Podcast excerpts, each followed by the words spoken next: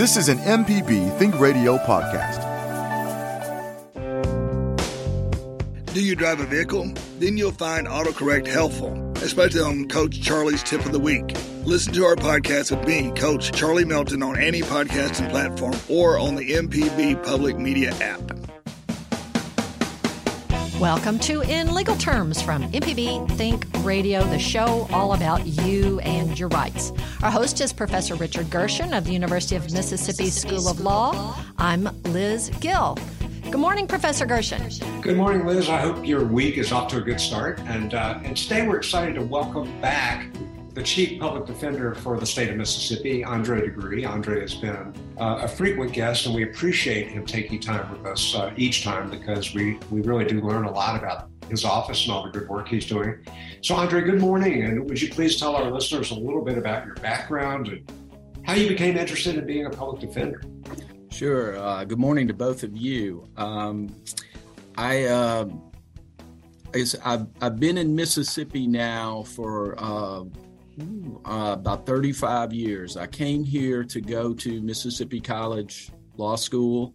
And at the law school, I got introduced to an organization called the Capital Defense Resource Center that was based there.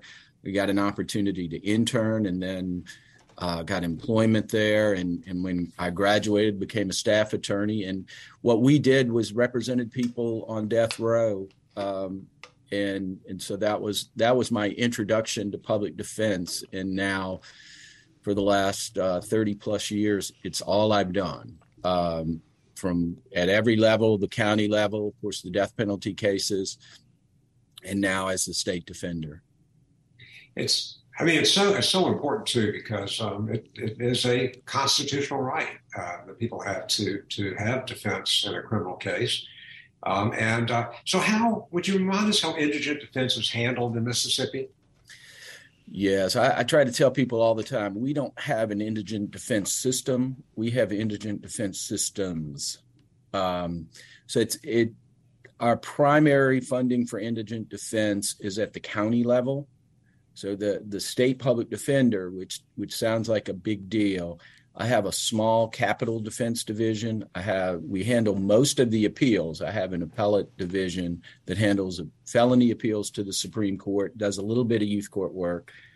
Um, but the the and we do training for public defenders at felony level, misdemeanor level, all the way through. Um, but but the majority of the of the programs are organized on the local level. Some some a few places they appoint lawyers on a case by case basis, but the vast majority of the state are part time lawyers. Uh, they they're really contractors doing uh, that, running private practice on the side, um, doing public defense. Well, let me let's let's uh, compare that to what happens on the prosecution side. I mean, I think you've spoken with us before about there's kind of a disparity, or not kind of, there is a disparity yeah. of resources between prosecution and, and defense. Is that still an issue? Yes, it's actually, you know, they're basically there are three functions in the criminal legal system. There, there's the judicial function, the prosecution function, and the defense function. And uh, you know, I I focus mostly on the almost exclusively on the felony level, so people who could potentially go to prison. Um, and and on the felony level, the prosecution and the in the courts are organized as districts or circuits that the um, the funding is primarily from the state. So they're they're all state employees, and and the legislature sets their their appropriation. And on the defense side, it, they're all they're either county contractors or a few county full-time employees. So, and that's where the root of the disparity is that that the counties are having to fund 100% of a federal and state constitutional right. And that, and that again, it is a constitutional right. I mean, the U.S. Supreme Court said, you know, uh, that it's a constitutional right if you're in a criminal matter uh, to, to, have a court-appointed lawyer, and that really was, I think, the genesis of a lot of the public defender systems. But uh, so, um, well, so let's talk a little bit about um, then what the 2022 legislature did. And this is what we're going to spend most of the, the uh, time talking about today. Uh, so there was an allocation in 2022 of COVID relief funds to uh, the Office of the State Public Defender. We'll call it OSPD uh, from now on, although that may take as much time as the Office of State Public Defender, to augment criminal defense services to the Seventh uh, Circuit uh, Court District. So that's that's in Hinds County and other counties. What what counties are served by that that district? Yeah, the the Seventh Circuit Court District is only Hinds County. We have uh, coming in January. We will have DeSoto County will be a circuit on its own, so it's really not a circuit. But that there they'll be the 23rd. Jones County is a single county circuit, and Hinds County. Um, so the the and the real focus of of or what was behind this was uh, a, to clear a backlog of cases really created by the city of Jackson. So that but municipal cases go when they get indicted, they go into our circuit court, and and uh, so there was the the legislature recognized that, um, and and it's it, I think everyone knows there was a, a significant increase in homicides in the beginning in 2020, and that's nationwide. And, and we really still don't know exactly why. There's a lot of theories, but it coincided with COVID. And so it just sort of it, it was it was the perfect storm in an already weakened system. You you had a medical examiner's office that has to be involved in every homicide then you have a, a, doubling of the numbers of homicides coming out of the the county that has the largest or the circuit that has the most homicides. And then all of the other things the medical examiner has to do during a pandemic with autopsies uh, unrelated and, and, particularly so many deaths in nursing homes. So things just uh, even though the courts kept operating things really got bogged down and and you end when when you get a log jam in a system it backs all the way up. So they recognized that that there was something that needed to be done and they and they took they took some long term steps in other areas with policing and the the medical examiner's office. But this was a, a one-time allocation for funds for my office to to help with public defense um, which you know is about 80% of the cases that come through, probably 85 in Hinds County. That's the estimate, or or indigent defendants. So they have to have counsel assigned or appointed to them. And, and then there was also funding for the prosecution and to the Supreme Court to create special judges. Well, I have, I a, have question. a question. With, with the money, the money that, you've, that gotten you've gotten, from, from COVID, COVID relief, relief, that, that came from, came federal, from federal funds. funds. Is, is there, there other, other federal, federal money, money that's, that's available, available for, for defense? defense? we um, we haven't seen any here in Mississippi. There, there's very you know the, when we talk about the the criminal justice system, if you, you have a federal system and a state system. And so so there is all of the federal money in the smaller system in the federal courts. Um, but there's there's never been the the way they provide uh, the department of justice provides grant funds. It all flows through the department of public safety. And then that that's our in mississippi that's who gets the funds. And then they decide where it goes from there so there have been a lot of justice funds for mostly law enforcement, but some some prosecution in courts. We have not had um, we have not gotten any funding for any defense projects from the federal government. And and this seven hundred twenty two thousand dollars in COVID relief that's that's kind of unusual for you to even get this kind of funding from the state. That not true? From the federal government originally, but now. Sure. Yes, it is. It's a, the the legislature made the appropriation, um, and so it is. Uh, I think you know historic. It's another step, and you know we we started funding uh, death penalty cases 20 years ago, and we have not gone beyond that. So this was when they recognized we're going to fund prosecutors, we're going to fund courts, and a lot of credit has to go to the district attorney in Hinds County, Jody Owens, who who said it, it's not going to work if we don't have defense lawyers too, and the chief justice who really got behind that idea, and um, and so that's how we ended up uh, with a seat at the table too. Well, that's great, and you know because I think really a lot of times when people think of crime, they think on the prosecution side, and they don't really think about what about then the fact that uh, when we uh, prosecute somebody, they have to have a fair trial, and we have to have somebody on the defense side who can represent them. If you have any questions that you would like to ask, we're talking about indigent defense, um, capital defense. Uh, I'm interested to hear how it's funded and how it works across the state. You can send your email questions to us. It's legal terms at mpbonline.org. We're discussing public defenders. Now, where can you find information about the Office of State Public Defender, OSPD? I'm going to tell you next. This is in legal terms. Not everybody has a chance to listen to our whole show live, so if you've missed any of our program, you can listen on our website, inlegalterms.mpbonline.org. Our host is Professor Richard Gershon from the University of Mississippi School of Law. I'm Liz Gill. The Office of State Public Defender has a very easy to remember website ospd.ms.gov. We're talking today with the State Public Defender about defense attorney Andre de Gruy. And it's great to have Andre here again. Um, you know, we, we really appreciate you know uh, him uh, talking about this, and you know, and, and it's exciting news uh, that you got this allocation from the legislature, um, and you know, seven hundred twenty-two thousand dollars is a start, right? I mean, uh, uh, now what's the name of the unit um, that you've created with that allocation?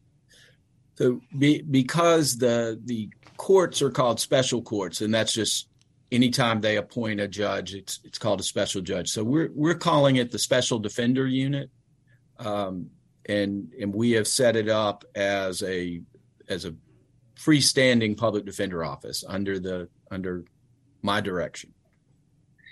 And and so how would how would you how are you going to use the funds in that uh, for that special defender unit? Yeah. So a little bit about I mean we when when we found out um, we were getting the money um, we did not know, we didn't get a whole lot of guidance from the legislature exactly on what they wanted to do. They just wanted us to join in this program and and make it work. That was essentially the the directive we got. Clear the backlog. So we started with meetings with the local public defender. Hinds County has a full-time public defender office, and and what we um, I think they have 12 lawyers working in the office uh, which is similar number to the district attorney's office. So we, after meetings with them and meetings with the DA and the court, uh, we came up with this um, this model where we knew that the cases that we were going to be handling were going to be serious felonies, primarily a, a large chunk of them homicides. So we had to get experienced lawyers. Couldn't hire a bunch of as much as I would like to hire a bunch of kids right out of uh, the University of Mississippi School of Law, we needed experienced lawyers, and and because of the one year limit, you know, when in our death penalty office, I hire people full time, no outside practice.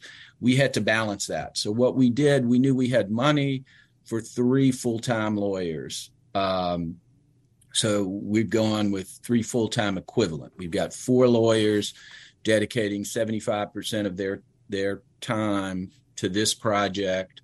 Um, several of them are also part-time public defenders in Rankin County, so they're running back and forth across the river to cover cases and cover for each other. And uh, and we have a full-time legal assistant in the office. And then uh, one of the things we wanted to do was introduce social workers to defense um, and we've that's sort of been our hardest struggle we've got some some so you can't hire somebody and we don't really have people with experience because it's not something we've been doing in Mississippi.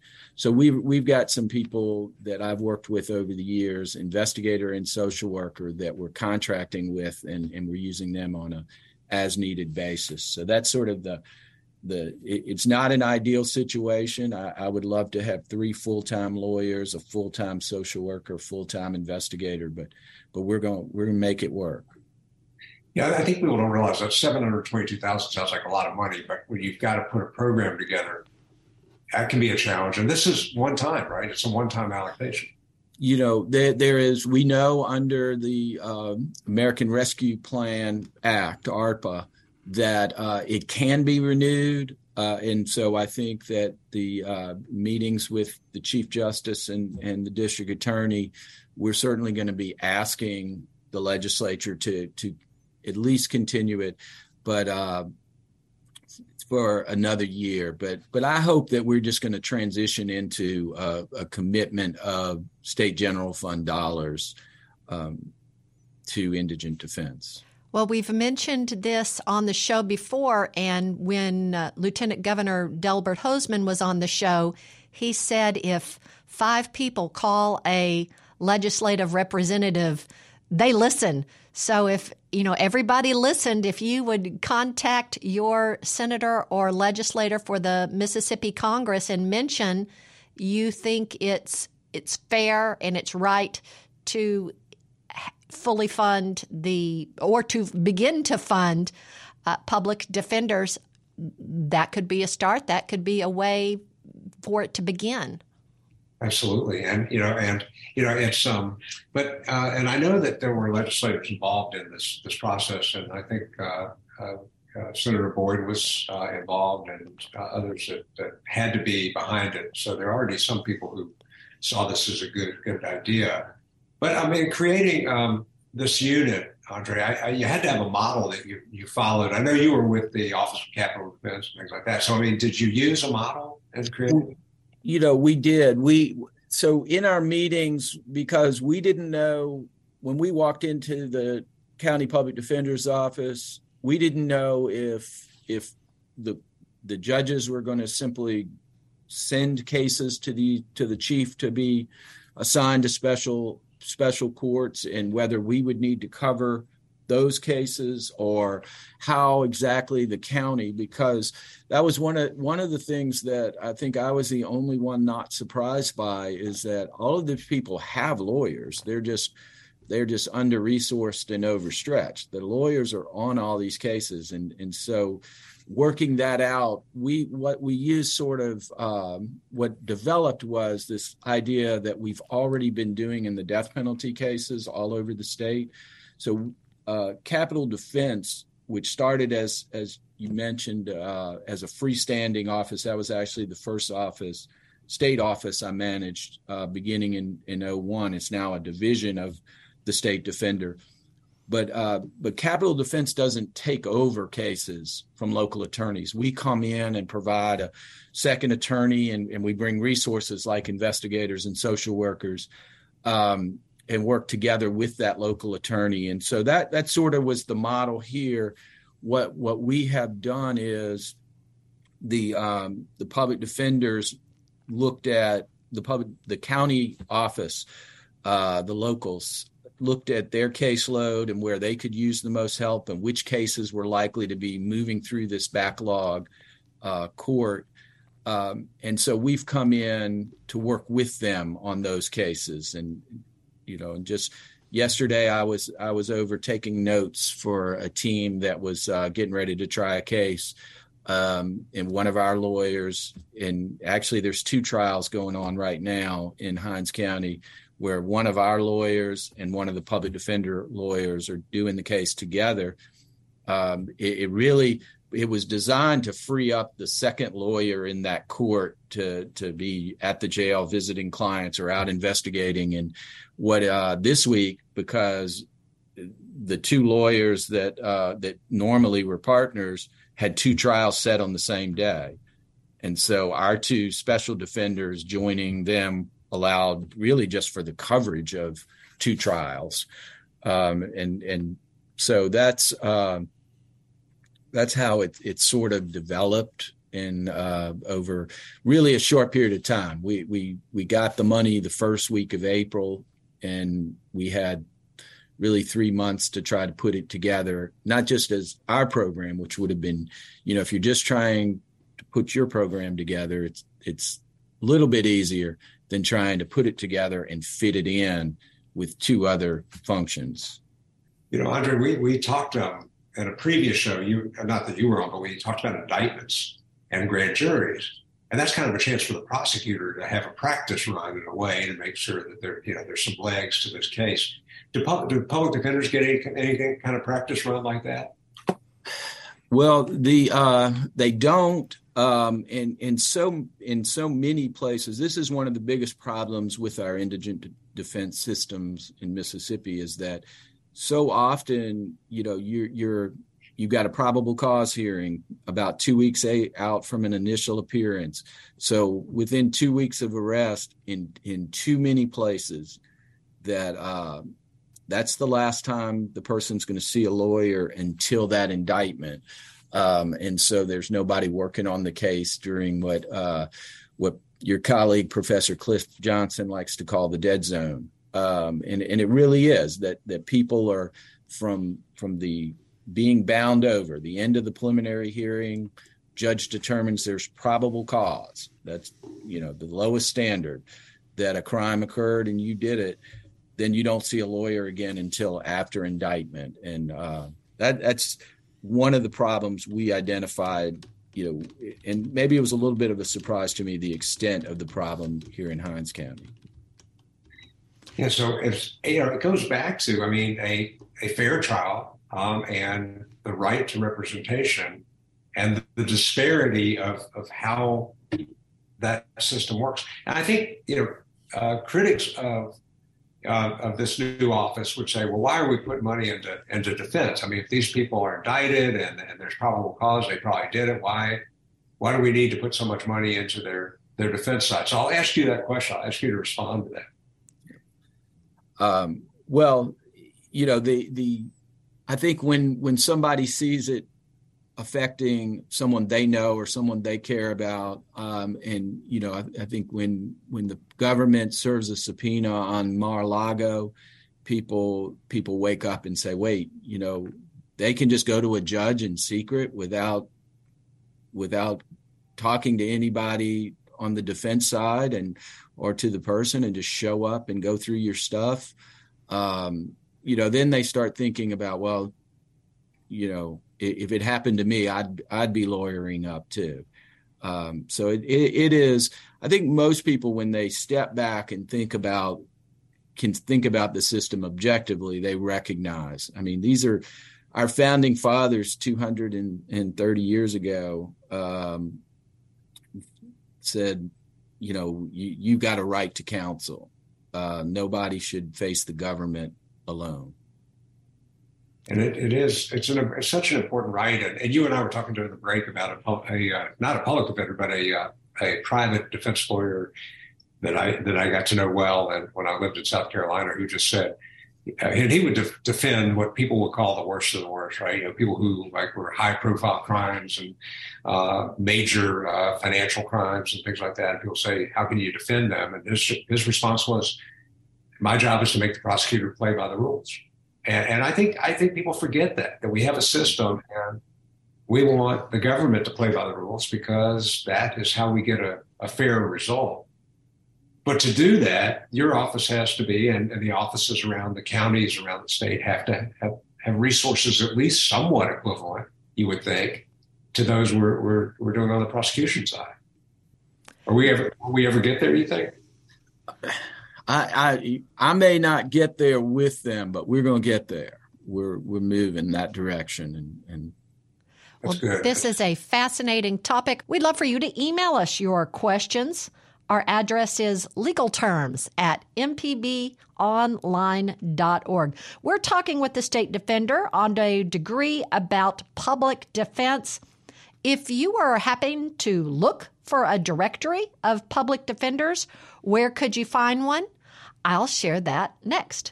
You're listening to In Legal Terms on MPB Think Radio. Professor Richard Gershon is our expert host. I'm Liz Gill. We do hope you'll subscribe to our podcast, or you can find MPB Think Radio recordings on the website mpbonline.org slash radio. One place to find a directory of public defenders is the Office of State Public Defenders, ospd.ms gov and click on Find a Public Defender. There you'll see felony level, certified parent, certified youth, and certified death penalty defenders. This morning we're talking about the Office of State Defender with our guest, Andre de Gruy, the State Defender. And, and uh, you know, Andre, uh, you mentioned in uh, the previous section social workers, and, and you want to make sure you have social workers involved uh, in this new uh, unit. Um, and so, why is the employment of social workers so important to indigent defense? Well, the um, well, I'll tell you, it's not my idea. This is something that it, across the country, most uh, established systems are, are, now employing social workers as part of the defense team, and uh, and we have we have been able to start introducing it in our parent defense or in the child welfare system, which is not a, it's not a it's not a constitutional right, but it's a statutory right, and we're uh, we're actually expanding that um, more rapidly because the legislature recognizes we've we've really got to work on the foster care system. But um, so, what what would a social worker do on a public defender team? Um, you know, we have if you've got to screen a client for possible uh, diversion to an intervention court, whether it's uh, a drug court, which we see, uh, I think everyone's familiar with, but also we have mental health courts, and and so um, identifying those people early in the process that's what social workers are trained to do and then so often most of our clients aren't going to go to prison they're going to have you know, when we get them out of jail, they need to have, uh, you know, they, they got into trouble probably because they had other problems. Uh, inability to keep a job, often it's a drug problem. You know, 75, 80% of the people that come through that, that or end up convicted in the criminal legal system had, uh, were involved with drugs. They were either doing drugs or, or the, the crime was motivated so they could do drugs. So you know those are the kinds of things that then the social workers on the team aren't providing clinical support. They're finding those places and that's that's what social workers do um, that lawyers we try to do it when we don't have a social worker.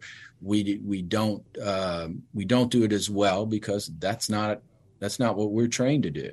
So when you can uh, and you know you you see just so much um, we, what we what we see in the Hinds County Jail today, where um, close to a, a, quarter of the people, maybe over a quarter of the people in the jail, have serious mental illness. Not just a diagnosis, but this is a serious mental illness that requires treatment.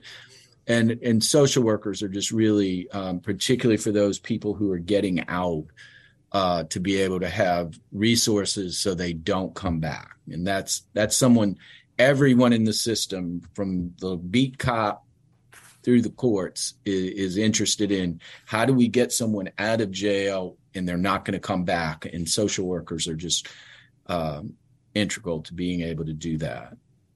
So, so what specific things might a social worker do in terms of reentry? What what type of things could they do that a lawyer could not do?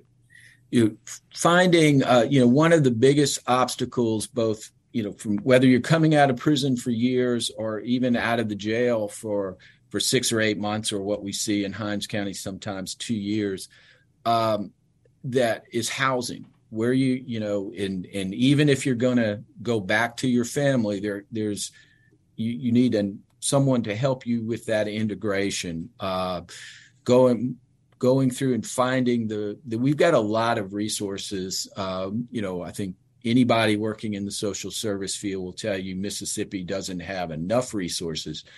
But the bigger problem I see is that we don't know where the resources are. And so getting finding somebody stable housing, um, if they do uh, if they need to get to the community mental health center, that they can make those connections for them, um, and even to um, helping them fill out a job application.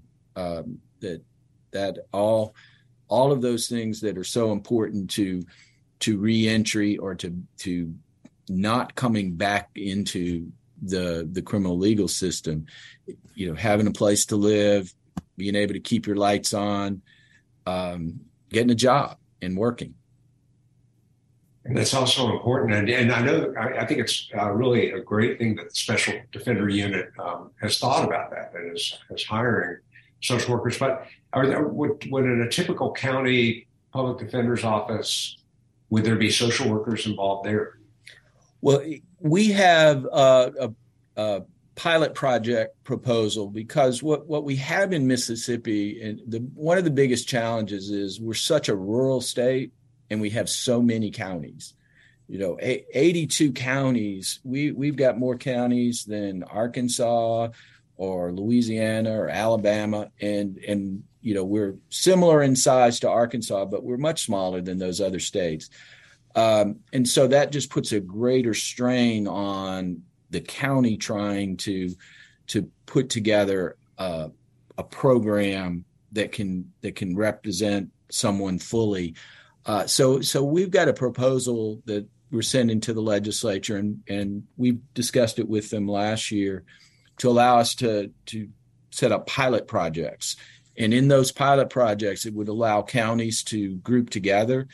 That's actually been the law since 1976, but there's not been uh, an, there's not been anyone who has helped develop a plan so that these rural counties could group together. Uh, we think probably three, maybe four counties that would form a public defender office that would have lawyers, social worker, investigator, legal assistant, all on just like our special defender unit. It'd all be full time and some of the funding, and we think probably 50% of the funding needs to come from the state so that uh, they can transition from the the almost the exclusively part-time contractors to a mix of part-time and a full-time office. That would that would be a good move. It seems like, and and uh, and actually would help them not have to each come up with their own resources separately. Um, but but uh, you know, you mentioned also investigators are involved, and uh, you've hired some investigators to, to help with the special defender unit. How do how do investigators uh, come into play? You know, there, there's really uh, again, we've got folks who are who are specially trained to find people. They know how to find people.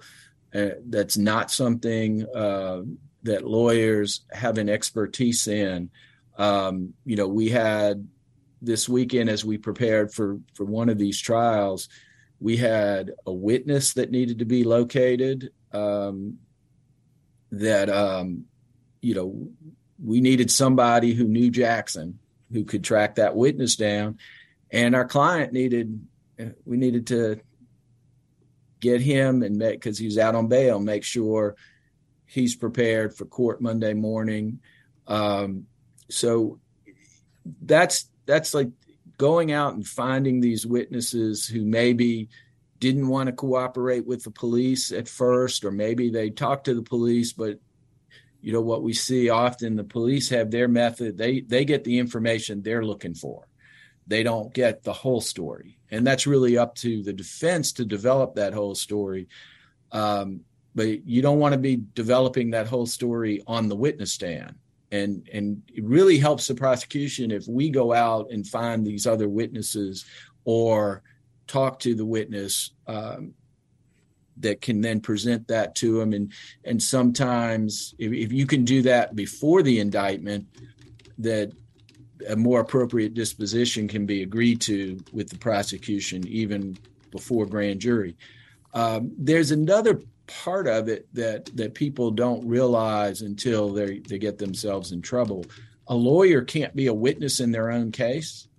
And so if the lawyer does the investigation themselves, there is a very high risk of something developing in trial that you either have to present evidence that you found, or you, it, it's inevitable that uh, that the investigator is going to to end up testifying, and if that investigator is the lawyer, then the rules of professional responsibility prevent that. So uh, it, it's just really, and and I'll tell you, just having somebody on the team who's not a lawyer um, who you know we talked about how in the break how, how important lawyers were and everyone should be a lawyer. Um, but uh, everyone but liz agreed with that. But if you know it's all it's equally important to have that voice of somebody who who can just say i don't know how you know we, we're not going to have lawyers on the jury making this decision we need somebody who who doesn't think like a lawyer hearing and presenting the evidence to us as lawyers. That's why you need uh, a, a, a well diverse group of individuals to help make decisions so they can see points of view from all over. We have a little bit of time left to take your questions. We can take your questions on our email address, legal terms at mpbonline.org. What an informative show we've had so far learning about what defenders do. And if you would like to, to see what defenders do, maybe in the wild or out and about, I've got a way for you to keep up with what's going on with their agency. Thank you for being a part of In Legal Terms. If you've missed any of our program, don't forget to listen to the whole show on the MPB Think Radio YouTube channel. It's also available on the MPB Public Media app, as are all our local shows. Our host is Professor Richard Gershon from the University of Mississippi School of Law. I'm Liz Gill. At 11 a.m. Central, following our over the air broadcast, you can hear Southern Remedies Relatively Speaking with Dr. Susan Buttross on MPB Think Radio. So, just like many others, the Mississippi Office of State Public Defender has a Facebook page. You can see some of the defenders giving talks or read articles that they've put links in on what they think is important to know. We're talking with State Defender Andre de Gruy de Gruy, but we do have a call. Let's go to Bell in Yazoo City. Bell, thanks for calling into In Legal Terms today. What's your comment or question? I, have a comment about social work. Um, first of all, they don't get paid enough, and um, I, I'm dealing right now with a problem that is a medical social work problem. I've worked in that field, even though I did not have an MSW years ago and uh, it, it is it, the the I took some courses over there at USM in the school, and uh, it's a very intense major, and it's a very it's very intense work, where they are just dealing with these cases all the time, a lot of phone calls, a whole lot of detail work, and uh, I know that years ago they used to have um, in Hattiesburg, they used to have a a group of volunteer uh, social workers are working under social workers for the courts called CASA.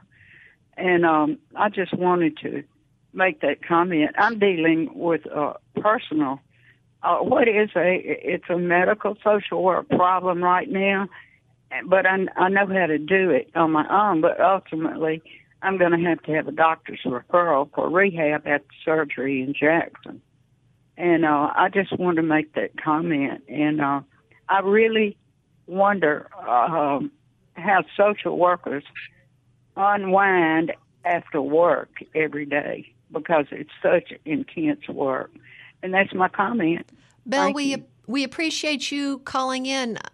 Everything Bell said is uh, the you know the truth. Andre.